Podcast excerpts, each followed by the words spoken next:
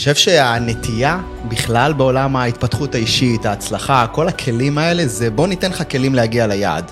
שזה מעולה, כי בהתחלה אתה באמת צריך להגיע, לעשות אליפות, להיות ספורטאי טוב, להיות אדם טוב, להיות מצליחן במשהו, אתה צריך לטפס ולהגיע. ויש את הנטייה שהגענו ליעד, הסתיים הסיפור. אנחנו יודעים היום לומר שעצם ההגעה ליעד היא לא סוף הסיפור, אלא רק תחילת הלחץ. אם הגעת לעשות אליפות ועשינו אליפויות, להגיע לאליפות זה רק תחילת הלחץ. למה? כי אחרי שהגעת ליעד, הסטרס על המצליחן או על זה שהשיג את היעד יותר גדול מזה שהצליח להגיע אליו. כי לתחזק פסגה לא פחות קשה, אני לא רוצה להגיד יותר קשה, אבל לתחזק פסגה לפעמים יותר קשה מלהגיע אליה. ויש את הנטייה לחשוב שבואנה, הגעת להצלחה, אז אתה כבר יודע הכל. להפך, מי שמגיע לפסגה, אפרופו התמכרויות, אתה מתמכר אליה. ומה שקורה זה שהעין הציבורית עכשיו קולטת שאתה נמצא באיזה פסגה, וזה אדם אנונימי שהגיע לאיזשהו מקום שהוא כבר לא אנונימי, הוא כבר מוכר. עכשיו, אתה לא רק צריך לתחזק הישג, אתה צריך לתחזק את התדמית שבנית בעיני כולם. והתחזוקה המנטלית הזאת של מי אני בפני כולם, יוצרת רמת סטרס מטורפת, והפחד הכי גדול זה, רגע, אני צריך אימון מנטלי, אז כן, דווקא מספרי אחד זקוקים לאימון מנטלי, ואגב, באופן לא מפתיע, כל מי שמגיע אליו בכלל לתהליכים שלנו, הם חבר'ה מאוד מאוד רציניים. אז אימון מנטלי זה לא רק לגנוב ניצחון. זה איך אחרי שהגעת ליעד, לאיזשהו שיא מסוים, להמשיך ולשחזר אותו כשהלחצים על הגב שלך יותר גדולים. הרבה יותר גדולים. בדיוק, וזה העניין הגדול. שדווקא מספרי אחד, דווקא כשאתה בפיק, דווקא שדרות ניהול בחירות של מנהלים, כי כשאני חייב לספק את התוצאות, זה אחרת. להיות הרבה יותר קשה. בדיוק, מאשר בוא נגיע אליהם כי אין ציפייה.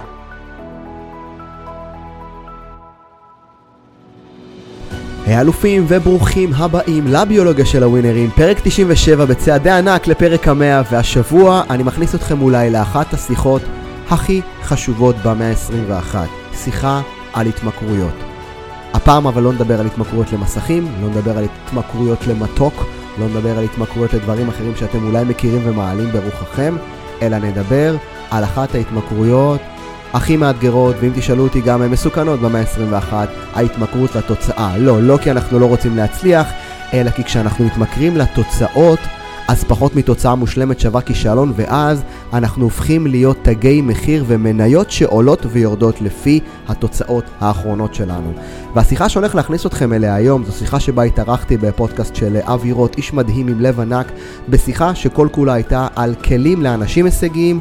בעולם של התמכרויות ואיך ולמה חשוב אימון מנטלי דווקא למצליחנים. למה ספורטאי עילית זקוקים לאימון מנטלי? הם כבר מצליחנים. למה אנשים שמגיעים להישגים ומגיעים ליעדים האלה פתאום מתמכרים לרגע הזה והם חווים צניחה נורא נורא גדולה דווקא אחרי ההצלחה? אז בשיחה הזאת ממש דיברנו על הטעות הקלאסית באימון אנשים להצלחה. חשפנו את הפרצוף האמיתי של הפסגה, דיברנו על מחיר התהילה ועל קלות ההתרסקות, הבנו באמת למה אנשים מכורים כשהם מגיעים לתוצאות, וכמובן דיברנו על מהם הצעד והצעדים הראשונים לתחזוקה של הישגים גבוהים לאורך זמן, מבלי לחוות את הריקנות כשהתוצאות לא מגיעות.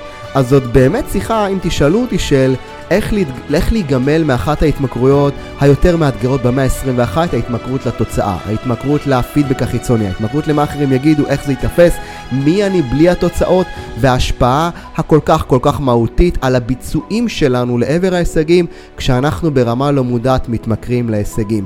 את כל זה חיברנו בעצם עם ההבנה של למה דווקא מספרי אחד לוקחים אימון מנטלי. ואם שמעתם את הפתיח, אתם כבר מבינים שההגעה ליעד היא לא סוף הדרך, אלא רק תחילת הלחץ, או תחילת האתגר הבא, אם נסתכל על זה בצורה החיובית. ולכן כל השיח כאן דיבר מכל כך הרבה זוויות על איך הטובים ביותר מגיעים לפסגה ושומרים עליה. איך אנחנו נמלטים מהמשוואה של פחות מניצחון שווה כישלון, ואיך מתגברים על הצלחה או על הלחץ שההצלחה יוצרת. ואת כל הדבר הזה באמת יצרנו בתוך שיחה שמבחינתי הביולוגיה של הווינרים לא יכולה להיות הביולוגיה של הווינרים בלי השיחה הזאת, כי עולם ההתמכרויות הוא חלק מהחיים שלנו. כי כשאנחנו לא מסוגלים להעריך את עצמנו כבעלי ערך מעצם היותנו כבני אדם בגלל שיש לנו דופק ותעודת זהות, אנחנו מחפשים מילוי חיצוני. וברגע שמשהו ממלא לנו את הבפנים, מבחוץ, אנחנו בעצם הופכים אותו בתור מה? אנחנו הופכים אותו בתור המזון. המזון הוא יכול להיות המזון הרוחני, המזון הרגשי, המזון המנטלי, שמעיד על כך שעצם קיומי ראוי בעולם הזה. וזה לא צריך להיות ככה. אז אם אתם מוכנים לפרק על התמכרויות, אימון מנטלי למצליחנים, איך בעצם ממשיכים להגיע להישגים מבלי לחוות את הריקנות כשהתוצאות לא מגיעות, זה הפרק עבורכם. פרק 97, הביולוגיה של הווינרים, פתיח ויוצאים לדרך. נולדתם אלופים. יכול להיות ששכחתם את זה, אבל נולדתם אלופים. במהות שלכם כבני אדם.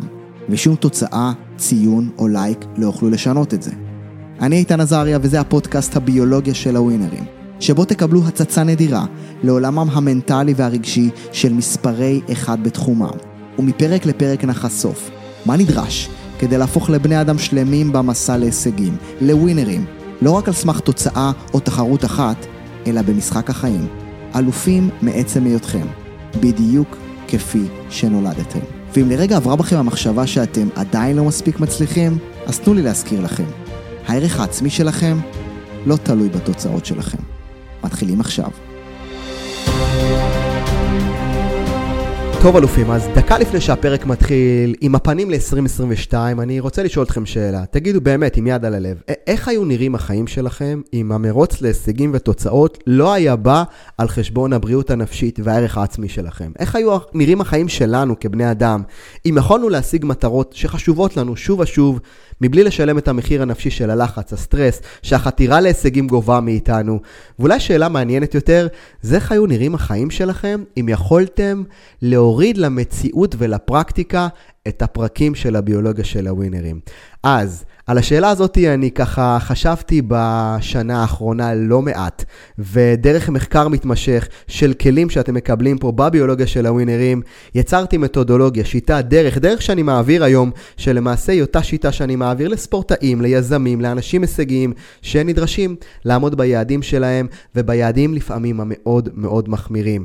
ושאלתי את עצמי לאורך כל הקלטת הפרקים בביולוגיה של הווינרים, איך אני מצליח לשכפל את כל הפרקים לפרקטיקה מעשית? איך ניתן באמת לחיות ביום-יום ולתרגל את הכלים, את הפרקים, לקחת את הפרקים ולהתחיל לחיות אותם לעבר המטרות והיעדים שלכם.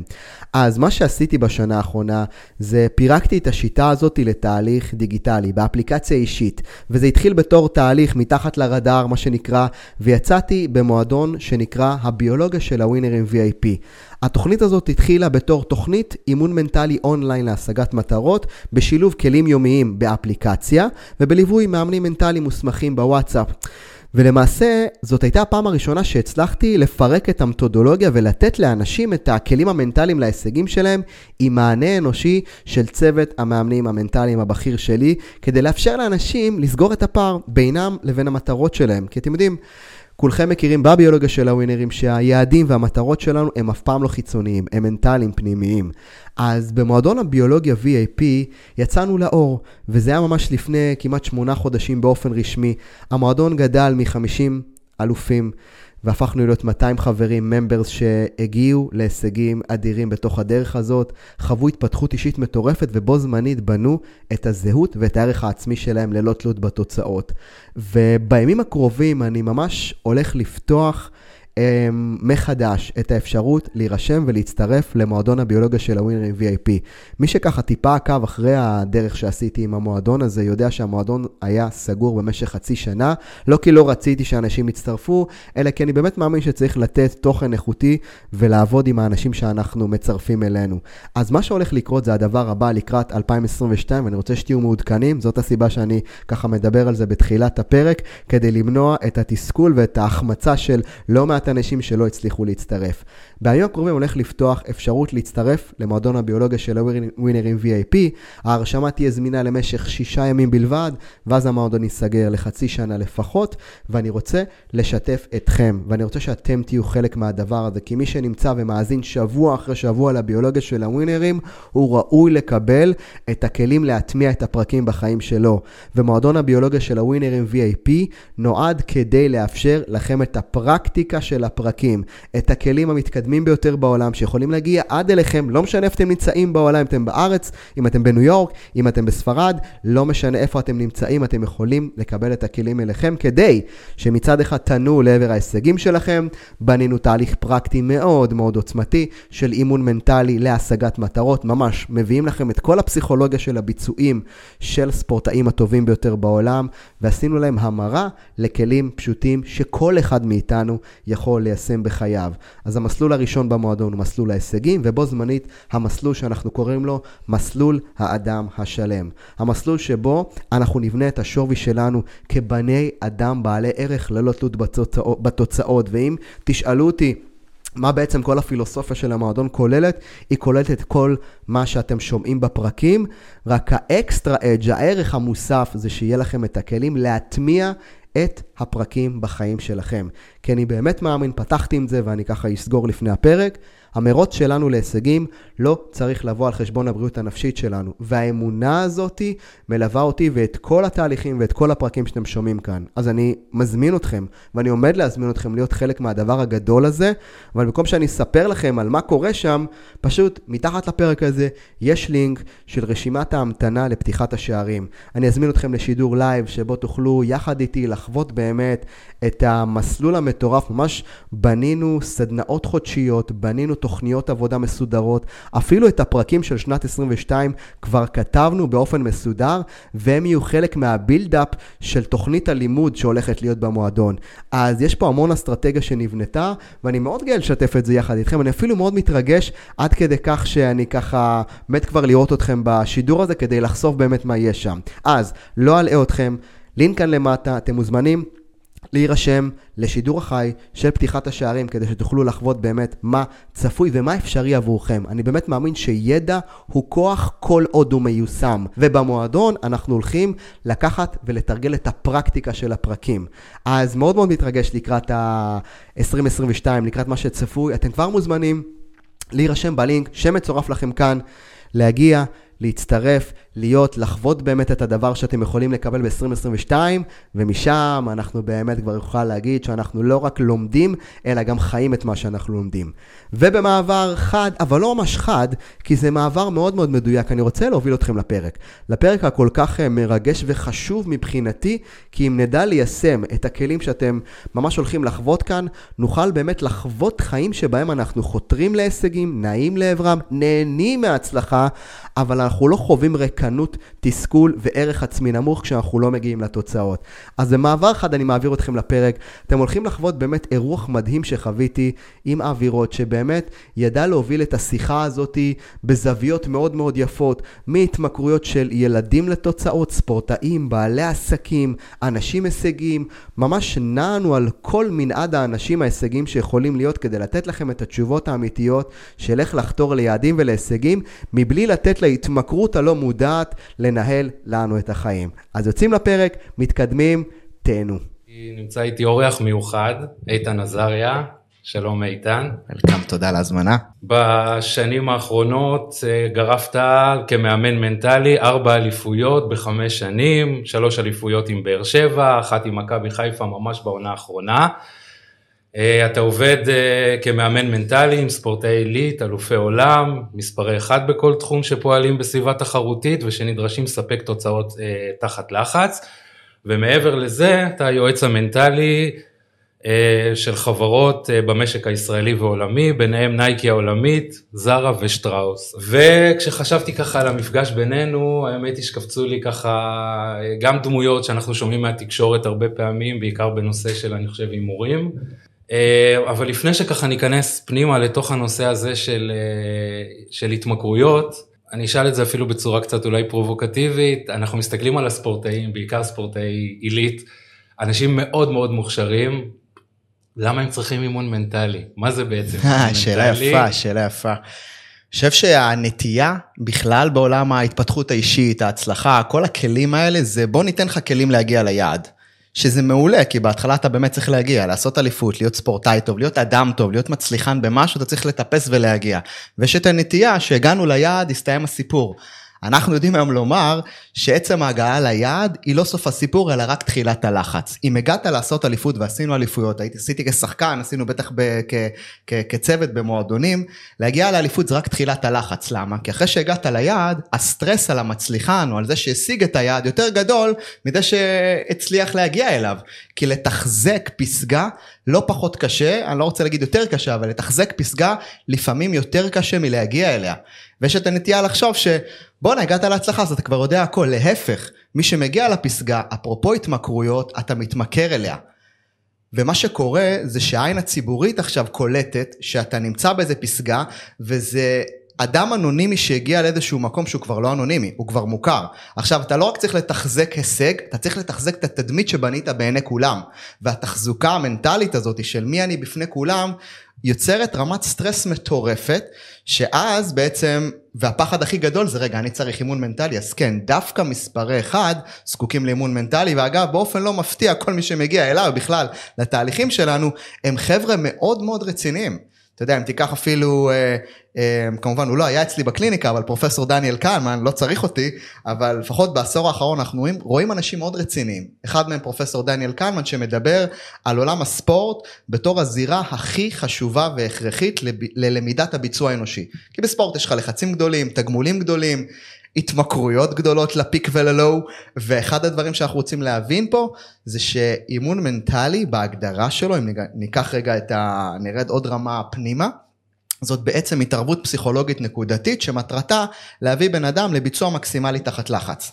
כן, כולנו מכירים את המושג חוסן מנטלי, רזיליאנס באנגלית, קשיחות נפשית, יש לה כמה הגדרות, ואם ניקח באמת פנימה מה זה אומר, זה בעצם מאגר המשאבים הפנימיים של בן אדם שמאפשר לו להיות ברמות ביצוע גבוהות בתוך היום לעבר היעדים שלו למרות הלחצים, כן? סליחה על ההגדרה, הפתיחה המפוצצת, אבל אם נחשוב על זה, אז אימון מנטלי זה לא רק לגנוב ניצחון. זה איך אחרי שהגעת ליעד, לאיזשהו שיא מסוים, להמשיך ולשחזר אותו כשהלחצים על הגב שלך יותר גדולים. הרבה יותר גדולים. בדיוק, וזה העניין הגדול. שדווקא מספרי אחד, דווקא כשאתה בפיק, דווקא שדרות ניהול בחירות של מנהלים, דווקא ספורטאי בן 14 שהצליח להבקיע פעמיים. בשני משחקים, הלחץ עליו גדול יותר, למה?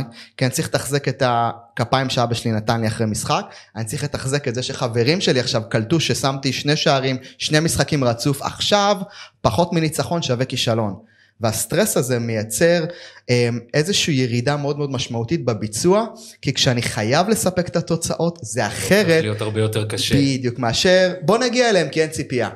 התפיסה שלי לגבי התמכרויות בכלל, היא שהתמכרות היא, היא אף פעם לא הבעיה. זאת אומרת, התמכרות תמיד תשב על משהו אחר, תמיד יהיה שם איזשהו לחץ מסוים שצריך להפיג אותו, תמיד תהיה אה, אה, איזשהו, אולי דברים שקשורים לביטחון או לכל מיני דברים מהסוג הזה, וההתמכרות היא בעצם איזושהי התנהגות שאנחנו סיגלנו לעצמנו, לפעמים בגילאים יחסית צעירים, כדי להפיג את כל ה... או, או לברוח, או, או לא להרגיש את מה שאני בעצם לא רוצה להרגיש. ואני חושב ש... ואני מדבר על זה די הרבה, שברוב המקרים שמעתי אותך וזה היה כל כך כל כך אה, אה, מחובר. אה, בהרבה מקומות שאני מכיר שמטפלים בהתמכרויות, מטפלים בסימפטומים ההתנהגותיים. אוקיי, בוא אני אלמד אותך עכשיו איך, איך לעבור ליד הקיוסק ולא למלות ווינר עכשיו. בוא אני אלמד אותך, אבל אז אני בעצם משאיר את הבן אדם עם הבעיה המקורית, ואז או שהוא ילך לחפש התמכרות אחרת, או שהפכתי אותו, אותו למאוד אומלל, כי, כי גם הפתרון שהוא מצא, שהוא לא פתרון טוב, אז, אה, אמ, אז אה, גם, גם את הפתרון הזה לקחתי ממנו עכשיו. עכשיו, אני כמובן כשאני אומר פתרון זה אני לא מתכוון שאף אחד עכשיו ירוץ אה, אה, למלא ווינר או בטים או כל מיני דברים כאלה כדי לא להרגיש את הלחץ כי זה בסופו של דבר הופך להיות בעיה בפני עצמה ובעיה וואחד רצינית. אה, אני לא חושב ששחקן כדורגל שהפסיד אתמול בערב בהימורים כמה עשרות אלפי שקלים יכול לעלות עכשיו לאימון ולהיות מרוכז ובטח לא כשמדובר באיזה משחק חשוב. הכי גרוע שהוא לומד לעלות מרוכז זה הכי גרוע הוא רגיל להפסיד וגם במרוכז. וגם במרוכז. אבל בשלב מסוים זה מכריע וזה אפילו דברים שיכולים לסיים קריירה של אנשים. אם זה ההד הציבורי שמסביב לזה כמו פרשיות מין שאנחנו שומעים פה ושם ואם זה כמובן הלחץ הלא פשוט הזה להתמודד מול, ה, מול הנושא הזה. אז שוב פעם, אני אהיה טיפה פרובוקטיבי כדי להמחיש את השאלה שלי. אמ, דיברתי עם הנהג מונית בדרך, יצא לי ככה שהוא אוהב ספורט, אמרתי אוקיי, עוד סימן ככה מלמעלה. אז בתור ילד אני רצתי אחרי, בתור נער, אחרי עודד מכנס, אה, לבקש חתימות ואחרי חיים בר. השחקנים האלה ש, שבעיני נערים, ילדים, אפילו מבוגרים, בעצם הגשימו את החלום. אז אם הכל כל כך טוב, איפה הבעיות? מול מה צריך, ממה, בעצם אם אני, אם אני אחדד את השאלה, ממה צריך כרגע לברוח, או, או מה, מה, כן, ממה צריך לברוח? לא יודע אם לברוח כמו איך יש אולי יש לנו דרך אחרת שאני חושב שבה אנחנו צריכים לבנות את עצמנו, בדרך לה, להישגים, בדרך להצלחה. הבנייה הקלאסית היא בוא נגיע ליעד. זאת אומרת בוא נעשה את הגביע, בוא נגיע לליגת העל, בוא נהיה כדורגלן מצליח, בוא נגיע שנייה לפסגה. עזוב את הקטע של ערך עצמי, חוסן, עזוב, כשאני אגיע לפסגה אני אדע להתמודד. מה הבעיה? בעיית הבעיות, וזאת אולי המגפה הכי גדולה, המגפה שלנו היא לא קורונה, המגפה שלנו היא לא שם. המגפה אולי הכי גדולה, שהיא בטח קשורה להתמכרות, זה מגפת הערך העצמי התלותי. אני מתמכר לחוויית הפיק ואני מוכן לספוג כל דבר כדי להגיע אליה. אוקיי? עכשיו למה אני מתכוון? שעצם זה שאני, אה, אה, לא יודע מה, ודיברנו על כדורגל, ו- ובטח ניגע בהתמכרויות, כי אנחנו יודעים היום לספר שמייקל פלפס, הספורטאי הכי מעוטר בעולם, אחרי חמש מדליות, רצה להתאבד. הלך ואנחנו יודעים את כל הפרשיות שלו ועם אה, סמים ולא משנה וכל מה שהיה, למה? כי הערך העצמי שלו, הזהות שלו הייתה אך ורק שלו כספורטאי ולא כאדם. עכשיו עיקר הבעיות מתחילות כשאין מרווח ביטחון בין האדם שאני לספורטאי שאני, לכדורגלן שאני, זאת אומרת שכל תוצאותיי בכדורגל מעידות על מי אני כאדם. וכשהערך העצמי שלי תלותי, משמע, שמתי גול אני מלך העולם, לא שמתי גול אני האפס הכי גדול, אנחנו חיים במין רכבת הרים. זאת אומרת, כן? כמה אני שווה בעצם. השווי שלי כאדם נמדד אך ורק לפי התוצאה. כמה אני שווה נמדד לפי התוצאות. שאני מביא. עכשיו, לא רק זה, גם העולם מחנך אותך שזה ככה. ככדורגלן עבר, אני יכול להגיד שגדלתי, אני מגיל 11 במגרשים. גיל 13 הגעתי למכבי חיפה, ועל אף שהיו לי מאמנים מדהימים, אני לא זוכר אף פעם שכשניצחתי, בא מאמן ואמר לי, אתה שומע, אתה לא בן אדם יותר טוב כי ניצחת. וכשהפסדתי, תמיד זה היה התעלמות, תמיד זה היה עוברים לידי, תמיד זה היה חינוך לא מודע, ברמה לא מודעת שאנחנו חווים אותו, שהחינוך היא you are good as your last game, אתה טוב אך ורק על פי המשחק האחרון שלך, וזה קורה אותו דבר, ועכשיו איך זה בא לידי ביטוי? כשהילד גדל, אז גם ההורים בלי לשים לב, מרוב שהם רוצים את טובתו של הכדורגלן, הם מתנהגים בדיוק הפוך. והמשוואה מאוד פשוטה, אני קורא לזה מנצחים קניון, מפסידים חניון. מנצחים, לוקחים את הילד לקניון, בן אלוף שלי בדרך אתה מחייג לדוד, אל תשאל, בן שלנו אופק נתן שלושה, אתה לא יודע איזה גאון. מה ההורה עושה? מתחזק לילד את מה? את התפיסה שמה? שאני שווה כי שמתי שלושה. אבא לא אומר בואנה קלטתי שהייתם בפיגור ודפקת ספרינט חזרה להגנה. אבא לא אומר בואנה ראיתי שכל הקבוצה הייתה בדאון והרמת את כולם. אבא לא נותן את השבח על המאמץ, על הדרך, על הדברים שאפשר לשחזר. הוא נותן את השבח אך ורק על התוצאה. ואז מה נהיה? גדל ילד תלותי. שהוא מבין עכשיו שכל מה שחשוב בבית זה התוצאה האחרונה. ואז מה קורה? כשהוא נותן שלושה, שמחה גדולה בבית, הכל בכיף, הולכים, אוכלים את הג'חנון אחרי זה, אבל כשאין גול, או במקרה הטוב שקט דממה באוטו, או במקרה הרע מתחיל ערוץ 5, ערוץ 1, פרשנות. מה היה במשחק, למה לא עשית? הילד בעוררות רגשית מטורפת אחרי משחק, כל מה שהוא צריך זה שקט, ואז מה? איזה שקט. אבא חייב לתת את הטון, אמא צריכה קצת לדבר. כל השיח הזה נהיה, מה? כי ההורים מרגישים תלותיים, כי לא נעים להם איך שהם ייתפסו בעיני ההורים האחרים, אז הם נותנים על הילד צעקות, ואז מה נהיה? נהיה ילד שגדל באמת כאדם תלותי. שמבין שהתוצאה היא הדבר הכי חשוב. ואז איך נראה לך שהוא מגיע למשחק הבא? פחדים מטורפים, בסטרס מטורף, כל מה שאכפת לו זה לסיים את המשחק בלי לטעות, הוא מתחיל לשחק כדי לא להפסיד. אז מה נהיה? נהיה שהמסע לתוצאות הזה, השאיפה למצוינות זה הבולשיט הכי גדול שיש. זה חינוך לעבדות. עבדות למה? עבדות לתוצאה. ההתמכרות היא אך ורק לתוצאה. ההזדהות שלי היא אך ורק עם התוצאה האחרונה. וכשהתוצאה האחרונה היא מה שמעניין את הדרך לא רלוונטית. ואז מה קורה? מנצחים פעם ב, חוגגים בטירוף, מפסידים פעמיים שלוש, בדאון מטורף. מאניה דיפרסיה חוקית. ולא ככה אני מאמין שאנחנו צריכים לבנות את עצמנו, אני חושב שאם אנחנו מדברים על התמכרויות, שאני חושב שזה נושא מבריק וגאוני והוא כאילו, הוא כאילו נראה נושא בשוליים, הוא מה זה לא בשוליים, הוא הכי באמצע שיש, הוא הכי מרכז שיש, אנחנו מכורים לחוויה של הפיק. והחוויה של הפיק היא אחוז אחד מהחיים שלנו. זה אומר שאנחנו מוכנים לשים לפח 99% מהזמן שלנו, רק כדי לחוות את הרגעים האלה, ואני חושב שאנחנו צריכים לבנות את עצמנו אחרת. אה, ומה שאתה אומר בעצם, זה שחלק מה... אני עוד פעם מגיע מהצד, כי אלה שמגיעים אליי, לצערי, זה כבר, כבר, כבר במצבים לא פשוטים בכלל, זאת אומרת, זה אנשים שהפסידו כבר הרבה כסף. אני אומר עוד פעם, בדרך כלל, אה, בספורט יש פחות סמים ופחות אלכוהול, אני מתאר לעצמי כי הם צריכים לשמור על אורח חיים בריא, ואולי גם במקצועות אחרים יש אה, בדיקות גם אה, פה ושם של סמים. אז uh, הנטייה היא באמת ללכת הרבה פעמים כאילו למקום הזה של ההימורים, מהצד הזה של א', אני חושב שספורטאים או בטח כדורגלנים, זה, זה התחום שאני מאוד אוהב, אז אני, אני, אני כנראה אגלוש לשם לא מעט פעמים. אה, חושבים שהם גם יודעים ומבינים בתחום הזה, אז, אז אה, אה, אבל אם היה אפשר להבין בהימורים אז אנשים היו עובדים בזה, אבל זה עוד פעם, זה תלוי המון המון במזל. אז ההליכה לשם היא הליכה כדי עוד פעם להרגיש כל הזמן את ה peak הזה של הנה ניצחתי, הנה הפסדתי, הנה אני, אה, לדעתך. תחשוב רגע היום שכדי שתלך לסרט צריכים לתת לך פרומו מאוד מאוד חזק רגשית. אוקיי נכון כאילו אם פעם היה מספיק להגיד שמע יש סרט של יהודה ברקן יש סרט של whatever מי שלא יהיה של קווין קוסטנר שיודע בטח שמות שאף אחד לא מכיר כבר אה, אז היית אומר טוב שם טוב שחקן טוב בוא נלך היום זה לא מספיק היום כדי לעורר אותך או כדי לגרום לעוררות הרגשית שלך להגיד בואנה בא לי לדבר הזה 30 צריך, שניות. 30 שניות צריך למתוח אותך אה, טיק טוק דקה 50 שניות לא סיפרת מסר לא בנית קונספט אין כזה דבר פעם שעה וידאו הדרכות היו לוקחים אותך. היום אין לנו את הזמן בכלל למוח האנושי לקלוט את זה וגם כל האפליקציות או בכלל כל המערכות בכלל במדיה החברתית הן מעודדות מסר מהיר תעביר לנו את הדקה שלך אין לך יותר זמן מזה יותר מזה זה כאילו זה נעלם גם המסרים נעלמים אחרי יום באינסטגרם בסטורי אנחנו יודעים היום. מה יוצא?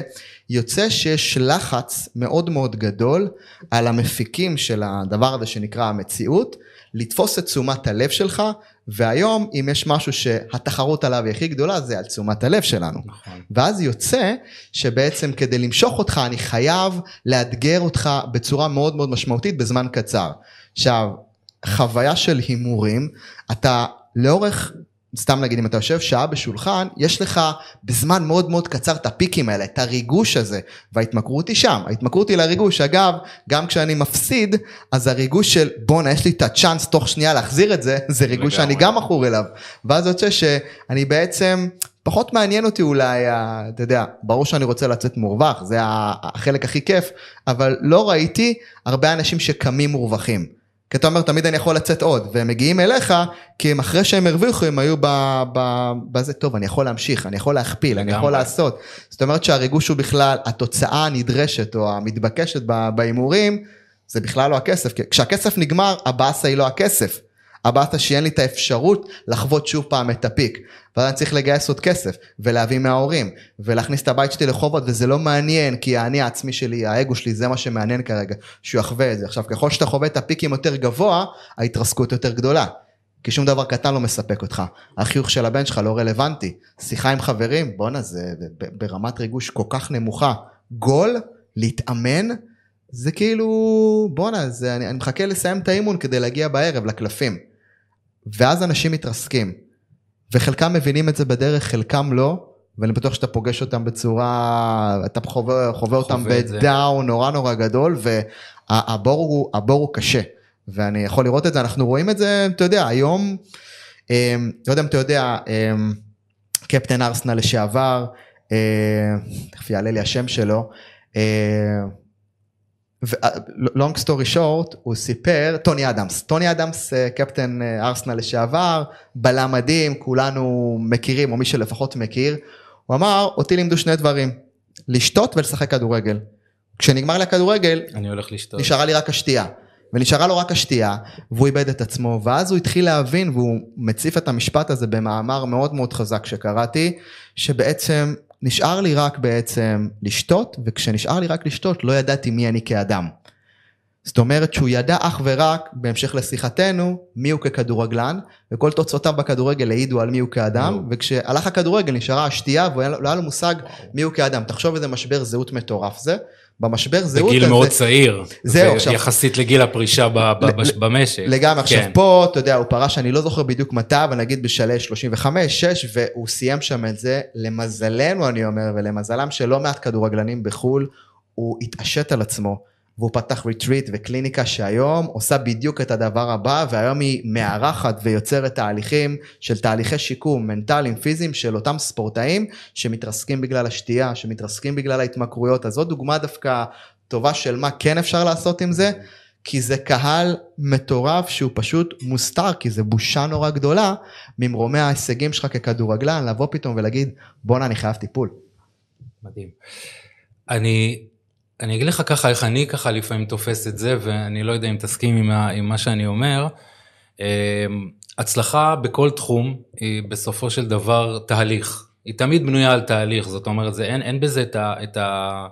נכון שבסוף אנחנו רואים איזה פיק מטורף של גול או של כל מיני דברים כאלה, גם בספורט, אבל זה תמיד תהליך של ילד שהתחיל מגיל מאוד מאוד צעיר כבר לעשות... אה, ויש משהו, אני מצאתי את זה די שווה, לאו דווקא בין כדורגלנים, אלא בין אנשים שהם מהמרים, שהקושי הזה בלשאת תהליך. זאת אומרת, וזה עוד פעם, זאת התפיסה שלי, שככל שבן אדם בטוח בעצמו יותר, הוא מוכן ללכת לתהליך ארוך יותר. וככל שהיעד שאתה רוצה להשיג הוא, הוא גבוה יותר, אז גם התהליך הוא ארוך יותר, הסיכוי שהוא ישתבש בדרך הוא גדול יותר. ואתה נזקק פשוט, החוסן היחיד שעומד בדרך כדי לעבור את כל הדבר הזה, אני יודע את זה מהמקצוע שלי, אנשים אחרים יודעים את זה מהמקצוע שלהם, זה לא בוא שים פוסט בפייסבוק עכשיו והקליניקה מלאה, אלא בוא תשים היום ובוא תשים מחר ואל תראה תוצאות ותקליט עוד פרק ועוד פרק ותאמין במה שאתה עושה. ויש משהו בהימורים האלה שהוא נורא, נורא וזה חוסר ודאות בעיקר, המון חוסר ודאות בדרך, אני אומר, אני מדבר על תהליכים. ויש משהו בהימורים שזה נורא ודאי.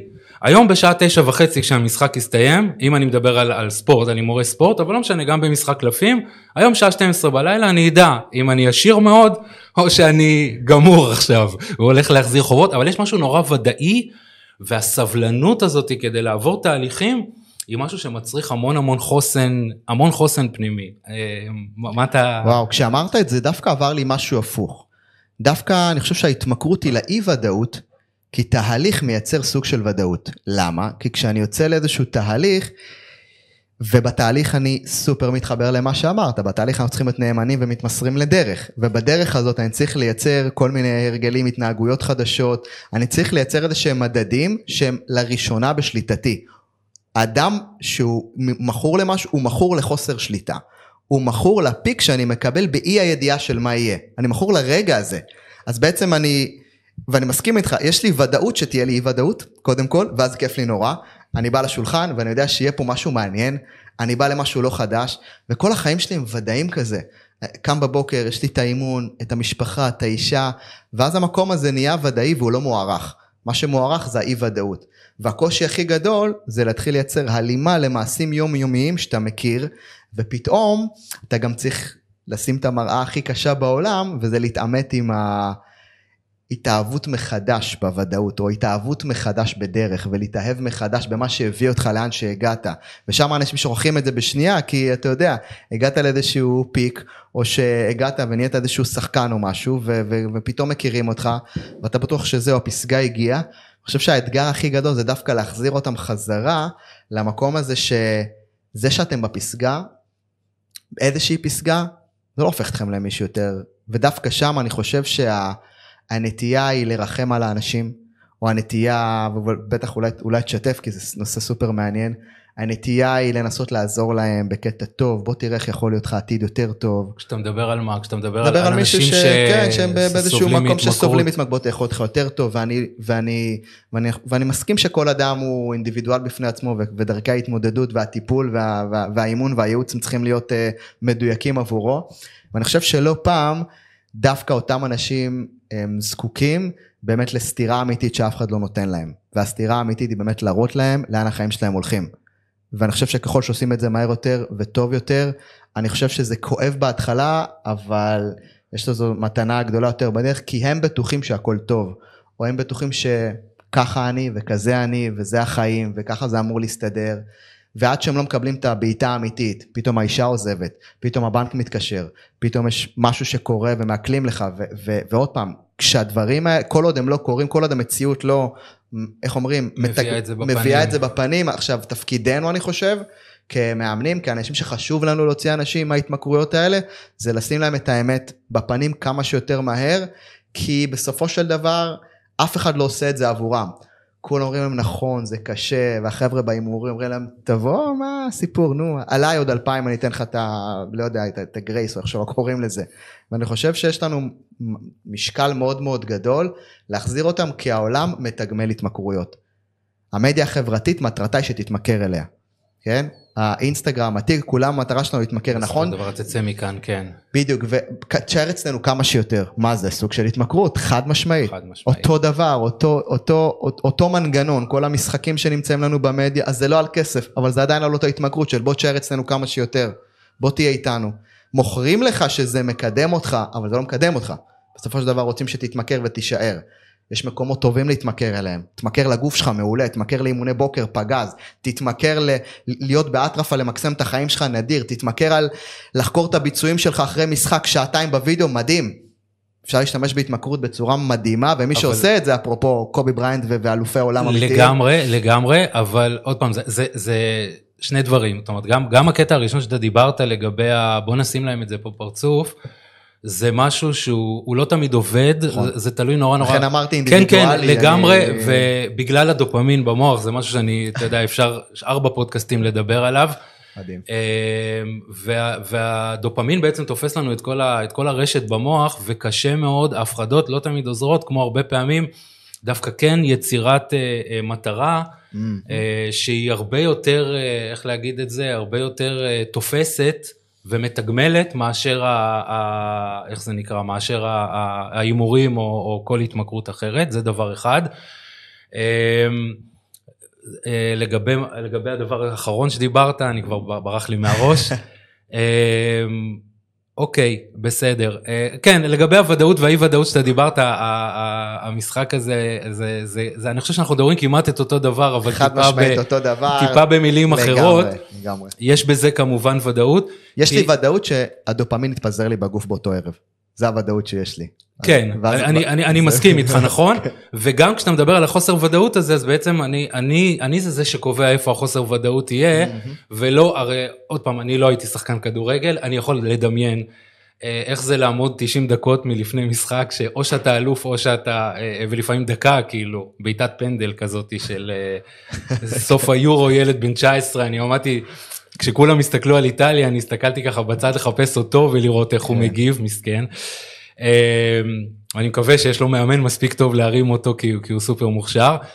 אה, אבל כאן אני קובע את ה, את ה, איפה אני נכנס לחוסר ודאות ואיך אני יוצא ממנו כמובן, וכמו שאמרת זה, זה באיזשהו מקום, כן, אמרנו, אמרנו פחות או יותר את אותו דבר. אמ, איך בונים בעצם, אה, וזה משהו שמסקרן אותי גם באופן אישי, אה, כי הרבה פעמים אני אומר לאנשים שמגיעים אליי, עוד פעם, זה אף פעם לא יהיה טיפול בהתמכרות, זה תמיד יהיה בסוף הטיפול אני מאוד ארצה שאנשים אחר כך יציבו לעצמם מטרה בחיים, שהם ישנו את הזהות שלהם בעקבות זה, מי אתה הופך להיות כשאתה לא משתמש בסמים, שותה אלכוהול וכל מיני דברים מהסוג הזה. וההצלחה, יש בה משהו אינסופי, זאת אומרת אי אפשר לנוח, אני אומר הרבה פעמים לאנשים, כל מי שעלה על האברסט, ואני לא עשיתי את זה, אבל אמר שמה בסוף, 20 דקות אתה שמה, ואז אתה יורד ואתה צריך לחפש את ההר הבא. אוקיי, אז יש פה איזושהי בנייה איך זה נראה? אני חושב שנגעת קודם כל בנקודה אולי הכי חשובה. פסגת ההר היא אף פעם לא סוף הדרך, כן? אלא רק את תחילת הטיפוס להר הבא. כן, תמיד מזכיר בספר של טים גרובר Winning, הוא מדבר על הרעיון הגדול, שאולי אני חושב שזאת ה... זה המסגור הכי נכון לכל המושג הזה שנקרא הצלחה. הוא מדבר על זה שהאוטובוס שלוקח את האלופים לחגיגות האליפות, זה אותו אוטובוס שמחכה להם כשהם חוזרים. רק כשהם חוזרים מהחגיגות האליפות, יש על האוטובוס שלט אחר וכתוב עליו Welcome to hell. כן, ברוך הבא לתחתית. וזה בדיוק הסיפור, שזכינו באליפויות, כשאתה זוכה, אתה חוגג שבוע, שיכור יומיים, חוזר חזרה, יש לך איזה שבועיים חופש, שלושה, ואז מתחילים את האימונים, מחנה אימון, ושאלה הראשונה זה איך עושים עוד אליפות. זאת אומרת, המסע הוא תמיד לשם. ונשאלת השאלה, שאם בסוף היום תוצאה היא לא משהו שאתה יכול לאחוז בו, מה אנחנו מודדים? אוקיי? ואני מסכים שלנגד עינינו, אפרופו אם מדברים על מטרות, שאני חושב שזה גם פרק בפני עצמו, בכלל עולם שלם, אנחנו חייבים תמיד שיהיה לנו איזושהי מסגרת מטרות מאוד ברורה, אצלנו זה קלאסי, כן? ספורטאי חייב שיהיה לו תמונת חזון, תמונת הצלחה, וזה יכול להיות התמונת ניצחון של שיא הפוטנציאל שלי בעוד חמש שנים, איפה אני רוצה להיות, לאחר מכן צריך להציב מטרה לעונה, מהו ההישג הנדרש שלי לעונה, שאם אני אשיג אותו, הוא יקפיץ אותי. משמעותית לעבר תמונת ההצלחה ומשם יש לנו הישגים נמדדים לכל יום. זאת אומרת כל יום אני ממש מציב לי את היעדים שלי לאימון למשחק ומודד אותם בסוף היום ממש, לנו את הדרך הזאת, יש לנו אפליקציה שעושה את זה עם המתאמנים שלי, ופתאום, אתה פתאום קולט שנכון שהיעד השנתי שלי לסוף העונה, חמישה שערים, עשרה בישולים, או אני רוצה לשמור על רשת נקייה, או להיות שחקן נבחרת, זאת אומרת, היעדים האלה הם רחוקים, אתה לא יכול לחכות שהם יקרו כדי להגיד הצלחתי, כן, אנחנו חייבים לשים באמצע את הדרך, והרעיון הוא שבספורט אתה נמדד כל יום. בספורט יש לך כל יום אימון, יש לך כל יום מבחן, יש לך כל יום מול העיניים הבוחנות של כולם, וכאן אנחנו צריכים למדוד את המדדים שהם נמצאים אך ורק בשליטה שלי, וזה בעצם הרעיון הגדול, שאני מייצר איזשהו אה, הבחנה בין שני סוגי מטרות, אחת מטרות מקצועיות, שתיים מטרות מנטליות, שזה בעצם את מי העולם פוגש. כמה מהר לוקח לי לחזור מעיבוד כדור לשוב פעם לחזור ולהביא אותו. כמה מהר שאני מקבל הערה מהקהל ומוריד את הראש, כמה מהר לוקח לי לחזור. זאת אומרת, אחד הפקטורים המשמעותיים באימון המנטלי זה לאמן את השחקן לייצר ויסות. כן, ויסות. מה זה הוויסות? זה בעצם היכולת לחזור מלחץ להורות אופטימלית, מדאון להורות אופטימלית. לכולנו יש את מה שאנחנו קוראים לו IZOF, individual zone of functioning. זה, אתה יודע, במונחים שלנו זה אזור הפיק פרפורמנס, הפלואו, הזון הזה שכולנו כן. רוצים להיות בו, ולכל אחד יש אמ, איזשהו אזור פיק פרפורמנס שמשהו אחר מוביל אליו, זאת אומרת, יש חלק שצריכים להתעצבן, יש חלק שצריכים 40 אלף איש בקהל כדי להיות בשיא, אצל אחרים 20 אוהדים, ביניהם אבא, מספיק כדי לרסק לו את הביטחון העצמי. ואנחנו כמאמנים, בטח ברמה המנטלית, צריכים לזהות מה מכניס כל שחקן לזון שלו. ויותר מזה, מה מוציא אותו מהזון ואיזה כלים יכולים להחזיר אותו לזון. זאת אומרת, ברגע שהצבנו מטרה, עוד חמש שנים רוצה להיות בברצלונה, נהדר, מה השנה אתה רוצה? רוצה לעשות חמישה שערים, ארבעה בישולים ולשחק שני משחקים בנוער, או משחק אחד בבוגרים, נהדר. עכשיו, בוא נעבוד על כל יום, על הביצוע המקסימלי שלך בכל יום במשחק, וזה מבחינתנו האלוהים שלנו הופך להיות. היום יום והמשחק הבא. זה, זה עיקר העבודה. זאת אומרת, אם אני אגיד את זה במילים פשוטות, זה פשוט לקחת מטרה שהיא רחוקה והיא מאוד מאוד מאוד מעוררת השראה. ולפרק אותה, אותה ממש לגורמים הכי קטנים. ולפרק אותה לגורמים ברמה מגוחכת עד כדי כך שאני יכול לעבוד עם שחקן שלושה חודשים רק על אירוע אחד. מה האירוע? אחד על אחד מול שחקן ב-16. למה? כי אני יודע שכבר שנתיים הילד הזה באחד על אחד כל פעם מהסס מוסר רוחב לשחקן אחר. אתה יודע, משחק כדי לא להפסיד. אומר, עזוב, בוא ניתן למישהו אחר, הוא יעשה את העבודה עכשיו. הילד באמת חוזר הביתה, לא מפסיד, הוא לא עושה טעויות, אבל הוא גם לא מגלה כמה גבוה יכול להיות. זאת אומרת שאנחנו מתחילים להגדיר לוח ניקוד חדש עבור הספורטאי. זאת אומרת שאם עד עכשיו מבחינתו לא לאבד כדור הייתה הצלחה, אנחנו רוצים להגיע למצב שמתוך חמש פעמים של אפשרויות לעשות אחד על אחד אמיץ, אתה עושה חמש מחמש. ואגב, במכבי חיפה ובטח בהפועל באר שבע, הייתה לנו תקופה שזיהינו שחקן כולם מכירים אותו, לא ניתן שם, אבל שמתוך 6-7 פעמים במשחק שהייתה לו אפשרות להעיז ולעשות מהלך אמיץ, מתוכם שלוש פעמים מוסר רוחב, ראינו שזה לא זה, ואז ברק לקח אותו ואמר לו, תקשיב, אנחנו רוצים שתצליח, רוצים שנצליח, אבל מבחינתנו הצלחה מוגדרת אחרת. אנחנו, מבחינתנו, לא רלוונטי אם מתוך שבע פעמים שיש לך לעשות פעולה אמיצה, תעשה שבע פעמים מוצלחות. זאת אומרת, לא רלוונטי לנו אם תעבור את השחקן שבע פעמים. כן רלוונטי לנו אם אתה תלך עליו אחד על אחד באומץ. אנחנו צריכים שהוא יראה אותך מגיע באטרף, מבחינתנו תאבד את כל השבע כדורים. אבל יש לך עסק איתנו אם לא תלך אחד על אחד. זאת אומרת, מה עשינו? הגדרנו אחרת הצלחה. מבחינתנו ההצלחה הייתה הביצוע האמיץ ולא התוצאה המושלמת. ואז פתאום אתה עוזר לשחקן לבנות מדדי דרך ששנייה רגע, בואנה, לא שופטים אותי עכשיו על אם נתתי גול או לא. כן שופטים אותי על אם בעטתי באומץ, כן או לא, ועל זה אנחנו כן צריכים לעשות. זאת אומרת, לוח הניקוד טיפה משתנה בדרך היומיומית שעליה אה, גם דיברת, שאני מאוד מאמין זאת בה. אומרת שמי שעכשיו שומע אותנו, ישמע אותנו, יראה אותנו בהמשך, אה, ואני חושב שזה נכון לכולם, זאת אומרת, אני, אני צריך לתת לעצמי את הציונים. אה, לא רק על התוצאות, או אולי אפילו לא לשים את הדגש על תוצאות, כי בחלקם הן לא תלויות אה, בנו אפילו, אלא ממש על הפעולות שאני עשיתי, ולתגמל את עצמי על זה שהנה, עשיתי עוד משהו ועוד משהו ועוד משהו. חד משמעית. כי ככל שבנק הפעולות שלך גדל בתוצאות, או במהלכים שלא כולם הולכים, קורה דבר מדהים. תחשוב, כשאתה בא לרכוב על אופניים, אתה לא בשנייה הראשונה רוכב, כן? אתה פעם ראשונה רוכב, נופל, רוכב, נופל, ואז קורה משהו דבר מאוד מאוד מעניין. הגוף שלך, התודעה שלך, משהו ברמה לא מודעת, מתחיל לקלוט מה הדבר הנכון. ושוחחתי עם אחד השחקנים אולי הכי טובים שהיו בהפועל באר שבע, טוני וואקמה. אחד השחקנים באמת שמי שראה אותו יגיד, ב, כאילו יוכל להסתכל ולהגיד בואנה הבן אדם מכונה באחד על אחד. זאת אומרת יכולות, יכולות ה, ה, לנהל את האירוע הזה שם על הקו ולקחת איתו על הגב שני שחקנים ולרוץ. עכשיו נשים רגע בצד שהוא באמת סוס עבודה וקרנף גדול ואנחנו תמיד היינו צוחקים משהו כזה סוס כזה והיינו יכולים להתעלות עליו על הגב והוא היה ממשיך. ויום אחד לקחתי אותו באחד מהמסעות שהיו לנו באירופה, היה לנו ליגה אירופית, ושאלתי אותו, תגיד, מה עובר לך בראש כשאתה עושה אחד על אחד ולא הולך לך? ואז הוא אומר לי, I'm just learning the player. אמרתי לו, למה אתה מתכוון? הוא אומר, I'm learning my opponent. מה זאת אומרת? הוא אומר, I take the ball and I come from him, in front of him again, and again, and again, and again.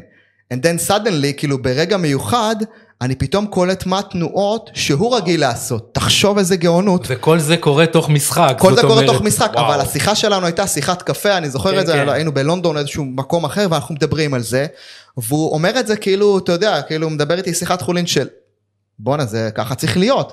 ואני כמובן שומע את זה ועם צמרמורות כאילו מבין שיש פה איזושהי תודעה של שחקן שהוא בא קודם כל ללמוד את היריב ואז מה קורה הוא בא אליו באחד על אחד לומד אותו מאבד כדור אומר אה אוקיי באתי כדור כי באתי רגליים לא מספיק כפופות ותוך פעמיים שלוש הוא קולט שהוא בכלל כל הזמן נזרק ימינה אז הוא יודע בפעם הבאה לבוא לזרוק אותו הפוך. ופתאום אתה קולט שתוך רבע שעה 20 דקות יש לטוני וואקמה אינפורמציה מטורפת על היריב שלו. עכשיו מה הוא קורא? לקחת... הוא לקח את הכישלונות על הנייר שאחרים תופסים בתור תהליך למידה לא שיפוטי, אני לא שופט את עצמי כמו שהאדם שמזוהה עם התוצאות עושה כשהוא מאבד כדור, הוא לומד את היריב. הוא מאפשר לתודעה הסומכת שלו לקלוט מה הפעולה הנכונה. ואז מה קורה? תחשוב שבן אדם אוסף בראש אלפי למידות, משחק אחרי משחק אחרי משחק אחרי משחק אחרי משחק. הוא מגיע כבר, והוא כבר מזהה דפוסים של בלמים, דפוסים של מגנים, והוא יודע בדיוק מה לעשות. ואז זה נראה טבעי לכולם, אבל עבורו יש פה איזשהו תהליך מטורף של למידה. עכשיו, מה יש פה? הוא לא יתעסק בגול, הוא לא יתעסק בבישול, הוא לא יתעסק במה יגידו עליי, איך זה ייתפס, הוא מתעסק רק שנייה בלהיות נוכח לאירוע הזה שנקרא אחד על אחד. תחשוב, זה, זה, זה, זה level אולי מהגבוהים שעכשיו יש בתוך ה... אולי הדוגמה הקטנה הזאת כל כך הרבה שאנחנו יכולים לקחת, כי אנחנו עסוקים באם שמתי גול או לא, באם uh, עברתי שחקן או לא, באם קיבלתי מחמאות או לא. טוני וואקמה עסוק בלמידת הביצוע האנושי שלו בחוויה של אחד על אחד. זה level אחר. וואו. אני לוקח את זה ככה אל, אל העולם שלי, הייתה לי שיחה לא מזמן עם מישהי שהתקשרה בעקבות פרק שהקלטתי בפודקאסט, ומה שהיא אמרה לי זה, התחלנו לדבר, היא לא כל כך מבינה, היא בחורה מוצלחת בסך הכל, למה היא צריכה כדורים בשביל לשנות לה את המצב רוח, היא אמרה לי שהיא נורא אוהבת ההיי, שאלתי אותה איזה מחירים את משלמת בשביל ההיי, היא אמרה לי, וכשהגענו בשלב מסוים ואני התנצלתי ככה שאני מעביר עליה ביקורת כי אנחנו לא מכירים ואנחנו רק בשיחת טלפון, ואז היא אמרה לי, לא, לא, אתה לא צריך להעביר עליי ביקורת, אני כבר עושה את זה ממש טוב לבד, אל תתנצל אפילו. ואז כאילו עצרתי באותו רגע ואמרתי לה, תשמעי, תארי לך שאת גרה עכשיו בבית עם מישהו שכל מה שאת רוצה לעשות, או כל פעם שאת לא מצליחה, נותן לך ביקורת, ונותן לך ביקורת, ונותן, את יודעת כמה קשה לגור בבית כזה? והיא אומרת לי כן, אז אמרתי לה, את גרה. את גרה שם. את גרה שם. את חייבת משהו שישתיק לך את המוח.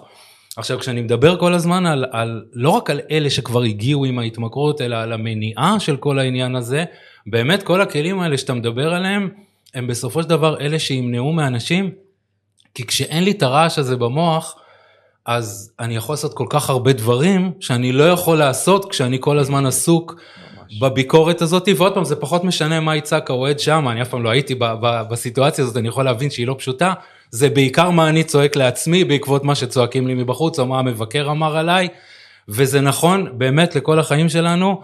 אה, אה, לא יודע מה, אפילו ברמה הכי פשוטה, העליתי פוסט וקיבלתי ארבע לייקים עכשיו, ואני יושב עם עצמי ואומר מה לא היה בסדר בפוסט הזה. והיכולת הזאת היא באמת לקחת את זה, אתה, אתה מזכיר לי כן. ככה משהו נוסף, היכולת לקחת את זה באמת ופשוט להגיד אוקיי, למדתי עכשיו מה פחות עובד.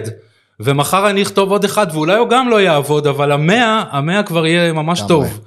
וגם אחר כך יכול להיות שאני אכתוב פחות טובים וזה יהיה בסדר. ואני זוכר פעם אחת ששמעתי באיזושהי פרשנות אני חושב שזה היה אריה מיליניאק ש, ששאלו אותו למה קוראים למייקל ג'ורדן אלוהים? כאילו למה זה? אז הוא אמר אני אספר לכם הייתה איזה סדרת גמר אני כבר לא זוכר לא לא לא, לא זה. ובסוף המשחק ניגשו אליו הפרשנים ואמרו לו מה אתה חושב על המשחק שהיה? אז הוא אמר אני כבר לא שמה. אני כבר ב- זה הסדרת גמר אני כן. כבר אני כבר במשחק הבא. אז הוא אמר זה אלוהים. כאילו היכולת הזאת היא לנתק את זה ולהגיד אני כבר שמה. אז זה באמת ככה משהו אה, באמת מדהים. וואו, אני חושב שזו נקודה, אתה יודע, אפרופו בספר אה, The Inner Game of Tennis, לא יודע אם אתה מכיר, של טימי גלווי, סדרת, באמת אולי אחד הספרים הכי טובים. אגב, רוב אלה שקראו אותו הם לא שחקני טניס, ובספר הזה הוא מדבר על המערכת יחסים הכי מטורפת שקיימת, שהיא בינינו לבין עצמנו, והוא נותן גם איזשהו מודל מאוד מאוד קל לעבודה, שאני גם עובד איתו, ואולי שווה אולי לתת אותו ככלי, הוא מדבר על ההבדל בין, על המערכת היחסים שנבנית בין סלף 1 לסלף 2, סלף 1 זה האגו, הרציונל, השופט, המבקר הפנימי, אותו אחד שנותן לך כל הזמן הוראות, מה אתה צריך לעשות, איך להיות, מי אתה, וסלף 2 זה הפוטנציאל. סלף 2 לא צריך שתסביר לו, סלף 2 יודע מה עבד, מה לא עבד, סלף 2 זה הגוף הפועל. זאת אומרת, אם תחשוב על שחקן, שחקן שלא חושב, הוא שחקן 1, החלק הרציונל מושתק, ו self 2 זה הגוף שפועל, זה התודעה הסומכת. וכולנו יודעים היום שהבעיטות או הביצועים הכי טובים שלנו קורים, כש self 1 נמצא על mute ו self 2 עובד. הפוטנציאל, התודעה שלך, ה flow הזה. ה flow הזה שנמצא שם. עכשיו רוב האתגרים או הביצוע שלנו יורד בהכרח תמיד כש self 1 רוצה להשתלט על הביצועים שלנו. תבעט ככה תעשה ככה, תבוא ככה תעשה ככה, אל תשאל אתה יכולת לעשות, זאת אומרת, השיח הפנימי הזה, שהוא בדרך כלל שולט בנו, הוא זה שבעצם מדכא את הביצוע, מעייף אותנו, מתיש אותנו, ואולי אחד הכלים הכי גדולים זה לייצר באמת הרמוניה ביניהם. טיפה להשתיק את סלף 1 וזה אימון, ואנחנו צריכים לדעת ולפעמים אחד הכלים שאנחנו משתמשים בהם זה לשאול שחקן בסוף משחק מי עבד יותר היום סלף 1 או סלף 2 ושחקנים ירדו ואמרו תשמע אני 60 דקות סלף 1 אוכל לי את הראש כזה. עכשיו תחשוב איזה רמת מודעות מדהימה יש לך כשאתה יודע לנהל את המשחק ולדבר עם עצמך בסוף משחק ולהגיד שמע בואנה טוב בוא בוא בוא רגע נהיה אמיתיים על המשחק על, ה, על המגרש לא היה באמת שחקן היה סלף 1 70 אחוז שזה בעצם 70 דקות מהמשחק חפרתי לעצמי בראש. 20 דקות הייתי סלף 2 אפשרתי לעצמי לנוע. חושב שאם יש משהו שאנחנו רוצים לעשות זה להתחיל לייצר או להתחיל ללמוד את עצמנו ברמה המנטלית תוך כדי משחק. והדבר הכי משמעותי פה זה שעיקרון העל להיות או לפעול מתוך סלף 2 זה לייצר מה שנקרא unjudgmental mentality. מנטליות לא שיפוטית לאורך כל המשחק. זה היכולת להסתכל על עצמך בעיניים טובות, אין בעיה, אנחנו ננתח בסוף המשחק, ניתן בראש על פעולות טובות, פחות טובות, אין בעיה, אנחנו שם. אבל לאורך משחק, עיקר העבודה זה לפתח את המנטליות הלא שיפוטית הזאת. זה שווה כל כך הרבה יותר גולים, יותר ביצועים, יותר כיף, יותר הנאה, אתה סוף סוף נהנה מה, מהדבר הזה שנקרא המשחק שהתחלת אותו כי אהבת אותו, וזה אולי כלי שאפשר לשאול באמת את מי שאיתנו, מי יותר עובד במהלך היום. וזה כולל מנהלים, זה כולל יזמים, וזה כולל בלוגרים ופודקסטרים, מי מדבר יותר? מי חי יותר? סלף 1 או סלף 2, אוקיי? וסלף 1 זה תמיד החלק המתכנן, החלק הרציונל, החלק ששופט, הוא יודע מה צריך. אגב, החלק הכי, הכי מבאס ו- ומתוחכם, זה שסלף 1 ייקח תמיד קרדיט כשאתה מצליח, כשאתה מצליח הוא יגיד זה אני, כשאתה מפסיד הוא יגיד זה אתה, הוא תמיד יוצא הלא מניאק בסוף, הוא תמיד הגאון, כן? וסלף 2 חוטף את כל הפצצות. עכשיו מי עושה, את, הב- מי עושה את הביצועים? מי נותן גולים? סלף 2 נותן גולים. סלף 2 זה הפוטנציאל שלנו, זה הרגעים האלה שלא חשבתם והביצוע פשוט קרה. זה הרגע הזה ששואלים אותך, תגיד, איך עשית את המהלך המדהים הזה? ואתה אומר, לא יודע. מה, לא יודע, זה פשוט פשוט יצא. קרה, פשוט יצא. והחלק היפה שאתה משתיק את סלף 1, סלף 2 עולה. זאת אומרת שאנחנו משתיקים את הקולות האלה, את השיח הפנימי הכל כך שלילי ומבקר את זה, סלף 2 אומר, אה, התפנה מקום, בוא נעבוד. וזה היופי, ו, ואולי נקודה משמעותית שבאה ומשתמעת מזה, זה שאומר שאנחנו במקור שלנו שיא הפוטנציאל. זאת אומרת, כשספורטאי עולה למגרש, אתה לא צריך לעזור לו להיות יותר טוב. אתה צריך לדעת שהוא כבר יודע להיות בשיא הפוטנציאל, רק תשתיק את הרעשים. וזה אולי עיקר ההבנה. זאת אומרת, אנחנו כל הזמן אומרים, בואנה, יש לי עוד מה לשפר. נכון, יש לכולנו מה להתקדם. אבל כששחקן שלי עולה לדשא, אני לא אומר לעצמי, בואנה, איך אני עוזר לו להיות יותר טוב. לא, אני אומר, איך אני עוזר לו לא להפריע לעצמו. כי הקולות שלו כבר מפריעים לנו, כבר נמצא כבר שם. נמצא שם. אז הכלים הם בעצם כלים לסנן שם את הרעשים בתוך המשחק. מדהים, מדהים, אז זה הרבה יותר מאשר לקחת כדור ולשחק. בדיוק, זה לא עשר שחקנים רצים אחרי כדור. אחרי כדור, כן, כן. לגמרי, פעם לגמרי. מישהו שאל אותי, תגיד, מה הקטע הזה של כדורגל? איך זה, איך אתה מסביר את זה שזה המקצוע שכאילו, תשוקה מטורפת, אלפי מיליוני אוהדים בכל העולם. אז אתה מסביר להם שכדורגל זה המקצוע שבו בן אדם יכול להיות הכי לא מלומד שיכול להיות, הוא יכול לא לסיים 12 שנות לימוד, לא לדעת לקרוא, וקבוצה של מיליונים תלויה בו. זה המקום שבו טוב, הכל זה, יכול זה לקרות. אינטליגנציה מסוג אחר אינטליגנציה לגמרי, אחרת, כאילו, בדיוק. אתה לא צריך להיות לא חכם. אינטליגנציה של ספר, אבל זאת בדיוק. אינטליגנציה אחרת לגמרי, לגמרי. אינטליגנציית משחק זה עולם ומלואו. טוב, אה, וואו, אני קודם כל ככה באמת אה, אה, הרבה דברים. אה, איך אה, ככה באמת מתמודדים עם המתח הזה? זאת אומרת, אני חושב על הרבה דברים שהם הם מאוד דומים, אה, גם מבחינת אה, אנשים שהם בעצם רגילים, אתה יודע, ערב לפני ראיון מסוים, או ערב לפני ראיון עבודה, יש מתח, יש לחץ, אבל פה יש משהו שהוא מאוד מאוד אינטנסיבי. כאילו, זה משהו ש... איך, איך, איך מתמודדים עם ה... לא לישון בלילה עם ה... קודם כל אני חושב שאולי אה, מסגרת אה, הבנה מנטלית שצריכים להבין זה שכל מה שהגוף שלנו עושה לפני משחק, לפני מבחן, לפני אירוע, הוא טוב לנו. זאת אומרת, הגוף כל כך חכם שמטרת העל שלו היא להכין אותך לביצוע מקסימלי. זה קודם כל ההבנה. אבל מה נהיה?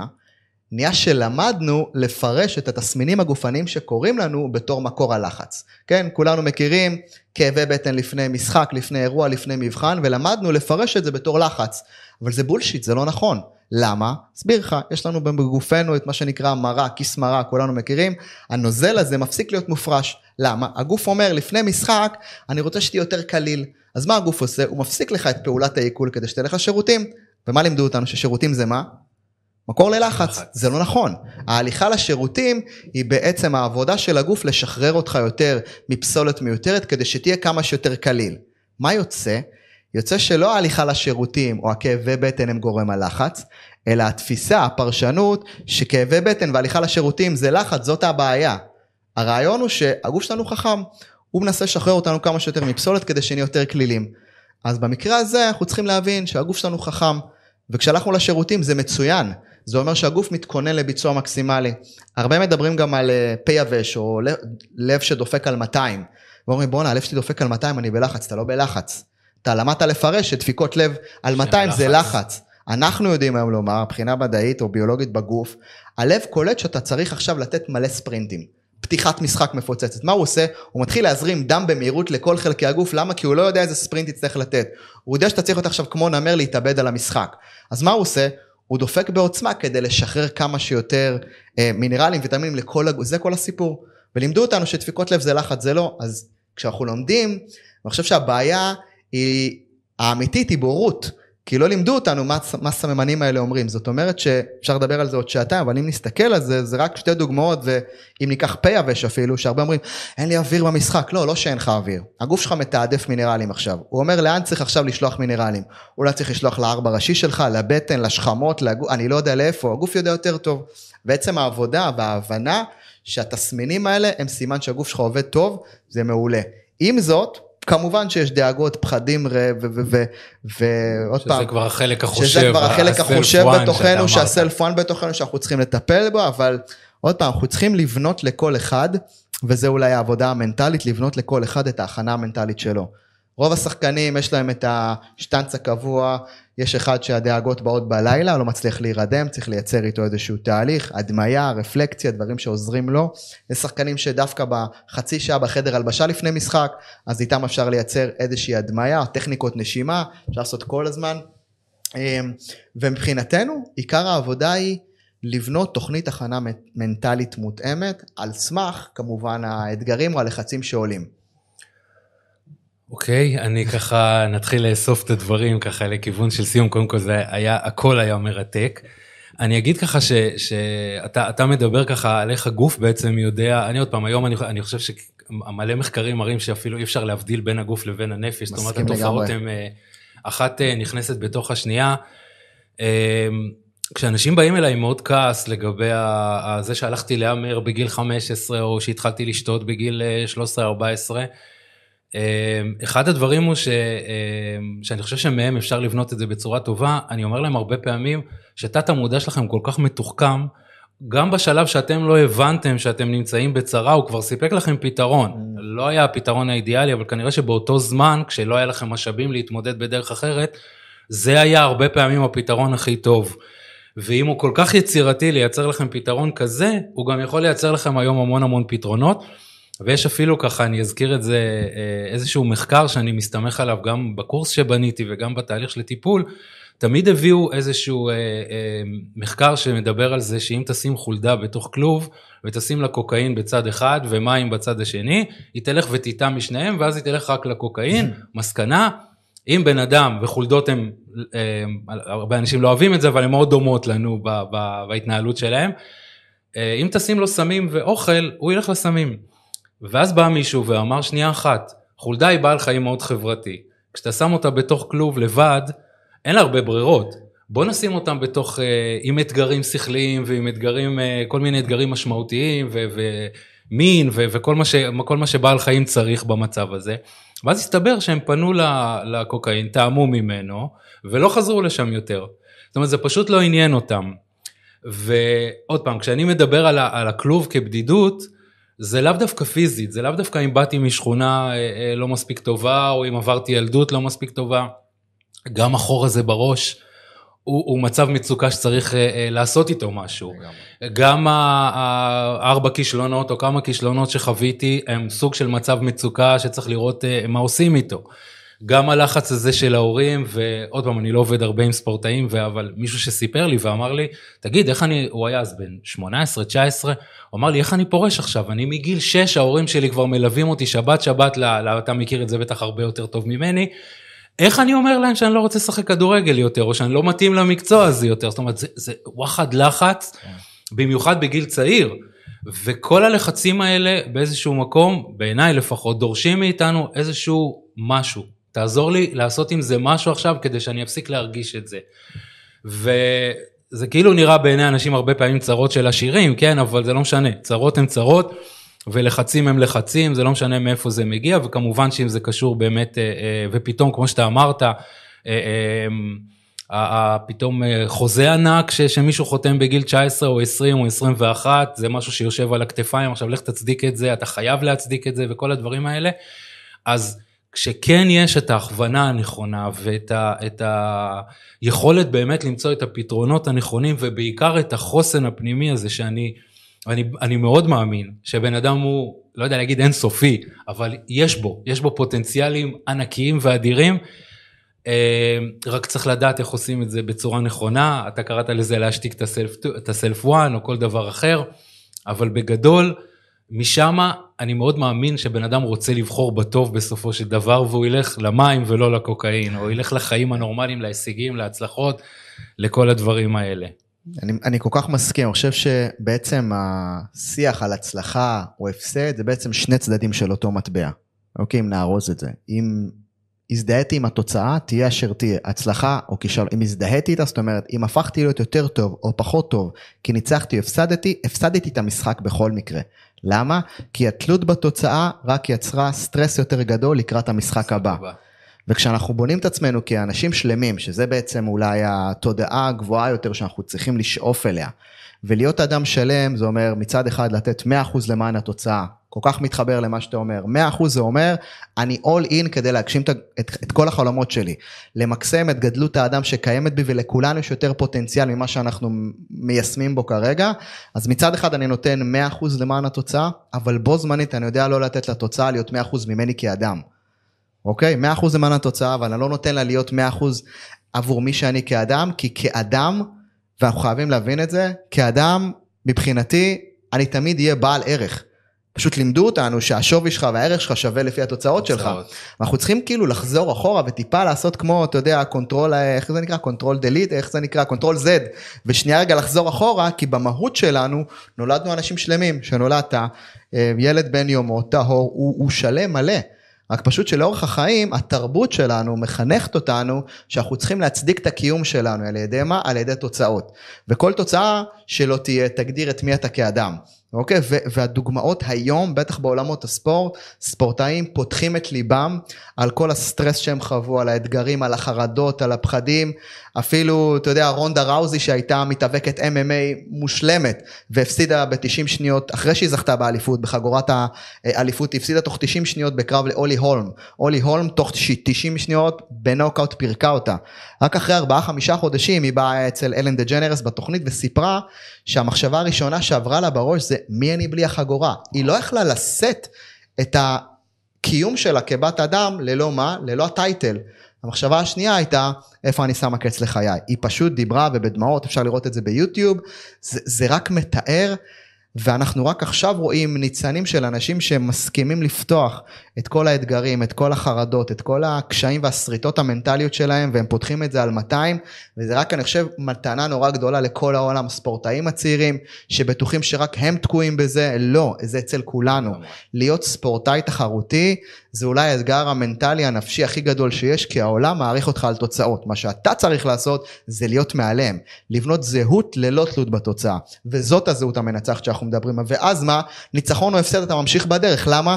כי יש לך משהו גדול יותר שמעניין אותך מלנצח. אתה רוצה לחקור את הפוטנציאל שלך, אתה רוצה לסיים משחק שניצחת, ולא עשית ארבע פעמים אחד על אחד, ולרדת לא כל כך מרוצה מעצמך, וזה מעולה.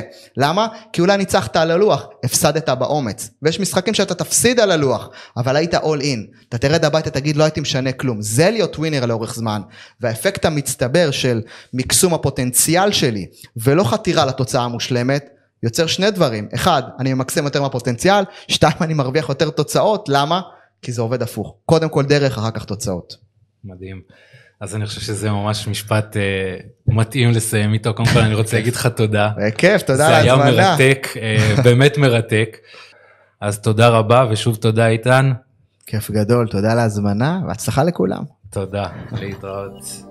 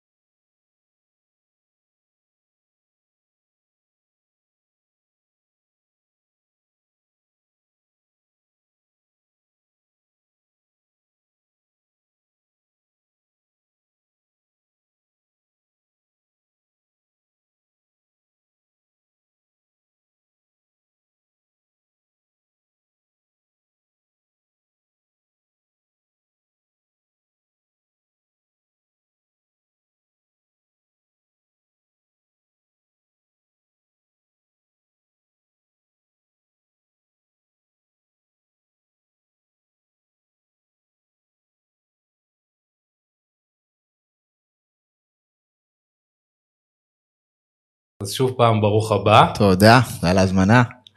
בשמחה. אה, ואני אגיד עוד שאנחנו נמצאים היום באולפני פודקאסט סטודיו בראשון לציון, אז שוב פעם תודה רבה גם לכם על האירוח.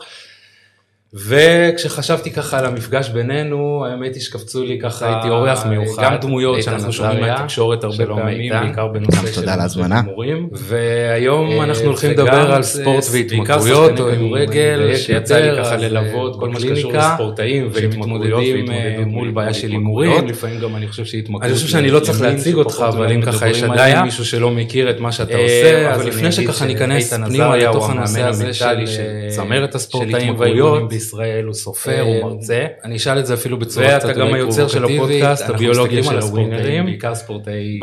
בשנים האחרונות אה, גרפת כמאמן מנטלי, ארבע אליפויות בחמש שנים, שלוש אליפויות עם באר שבע, אחת עם מכבי חיפה שהנטייה בכלל בעולם ההתפתחות האישית, אה, ההצלחה, כל הכלים האלה, זה בוא ניתן לך כלים להגיע ליעד. שזה מעולה, כי בהתחלה אתה באמת צריך להגיע. היי אלופים וברוכים הבאים לביולוגיה של הווינרים, פרק 97, אנחנו בצעדי ענק לפרק המאה והפרק, אני מכניס אתכם אה, לאחת השיחות אה, הכי חשובות במאה ה-21. אנחנו הולכים לדבר היום על התמכרויות, אבל לא מהסוג שאתם חושבים, אלא על ההתמכרויות שלנו לתוצאות. אה, ההתמכרות הזאת לחוויה הזאת של להגיע להישג. החוויה הזאת היא חוויה מאוד מאוד מרגשת בטווח קצר. אבל המחיר הנפשי שאנחנו משלמים עליה, אם אנחנו לא יודעים לאזן אותה בצורה נכונה, היא יכולה להיות הרסנית לחיים שלנו, לביצועים שלנו, לאושר שלנו, ולכן הפרק הזה מוגש עבורכם. תראו, הנטייה, בטח כמו ששמעתם עכשיו בפתיח, היא להגיע ליעד, וההבנה היא שהגעתי ליעד, נגמר הסיפור. אבל כולנו יודעים שההגעה ליעד היא רק תחילת הלחץ. ההגעה ליעד היא למעשה מייצרת איזשהו בנצ'מרק חדש, איזשהו סטנדרט חדש שעכשיו אני צריך לעמוד בו. אז אם אני איש מכירות שעושה 5,000 שקלים וקופץ פתאום ל-20,000, אז פחות מ-20,000 שווה כישלון עכשיו עבורי. אז אני מתמכר ליעד הבא שהשגתי, וזה קורה ברמה לא מודעת. הקטע הוא שההתמכרות היא לא רק לתוצאה, אלא ההתמכרות היא לאדם שהפכתי להיות, לחוויה הזאת, לתדמית שבניתי בפני העולם. ואחת היכולות שאנחנו רוצים לעשות, אפרופו התמכרויות, זה להיות מסוגלים אולי להיגמל מההזדהות עם התוצאה. ואחד הדברים שאנחנו נעשה בפרק הזה, זה אני מכניס אתכם לשיחה שהייתה לי עם אחד האנשים הכי באמת יקרים אה, שפגשתי לאחרונה, קוראים לו אבירות, איש מדהים, אה, עובד עם ספורטאים, עובד על התמכרויות, מכניס את כל הכלים שלו בצורה כל כך משמעותית, והוא ביקש לארח אותי, כדי שנדבר על השאלה הגדולה ביותר. אחד, למה לעזאזל מצליחנים זקוקים לאימון מנטלי? איך אנחנו באמת מאפשרים לבן אדם להגיע ליעדים מבלי להתמכר לחוויה הזאת, כי כשבן אדם מתמכר לתוצאה, אז פחות ממנה הופך להיות חוויית תסכול וריקנות. אז אם נחשוב על התמכרויות כמו התמכרויות למתוק, לסמים, לחברים, לבילויים, למסכים, התמכרויות הן התמכרויות באשר הן, ומה, שנסע, ומה ששמנו עליו פוקוס פה בפרק הזה, זה התמכרות לתוצאה ואיך לנהל מערכת יחסים נכונה ומדויקת יותר כדי שנוכל להמשיך לחתור ולהגיע להישגים ותוצאות, אבל מבלי שנחווה את תחושת הריקנות הכל כך כואבת כשהתוצאות האלה לא מגיעות. אז נדבר על איך להיגמל מהתמכרות לתלות בתוצאות, נדבר על ההשפעה של התמכרויות מילדים, ספורטאים, בעלי עסקים, אנשים בדרך להישגים. איך אם כבר להתמכר, אז להתמכר לדרך, שזאת בעצם ההתמכרות אולי הבריאה ביותר שיכולה להיות. אנחנו נדבר בדיוק איך להכניס את כל עולם החוסן המנטלי לדרך המדויקת שאנחנו רוצים לייצר לעבר התוצאות. איך ממשיכים להשיג מטרות אחרי הצלחה. אנחנו ניגע בכל מה שקשור לחיבור בין צעידה לפסגה, ההתמכרות לפסגה ואיך משתחררים ממנה, כי מי שמכור לתוצאות, מה זה מכור לתוצאות? זה אומר שאני פחות מתוצאות טובות שווה כישלון. אנחנו בעצם בונים חיים שהם מניה דיפרסיה חוקית, up and down, מנצח מלך מפסיד אפס, ואז כשזה קורה, אנחנו כבר לא יודעים מי אנחנו.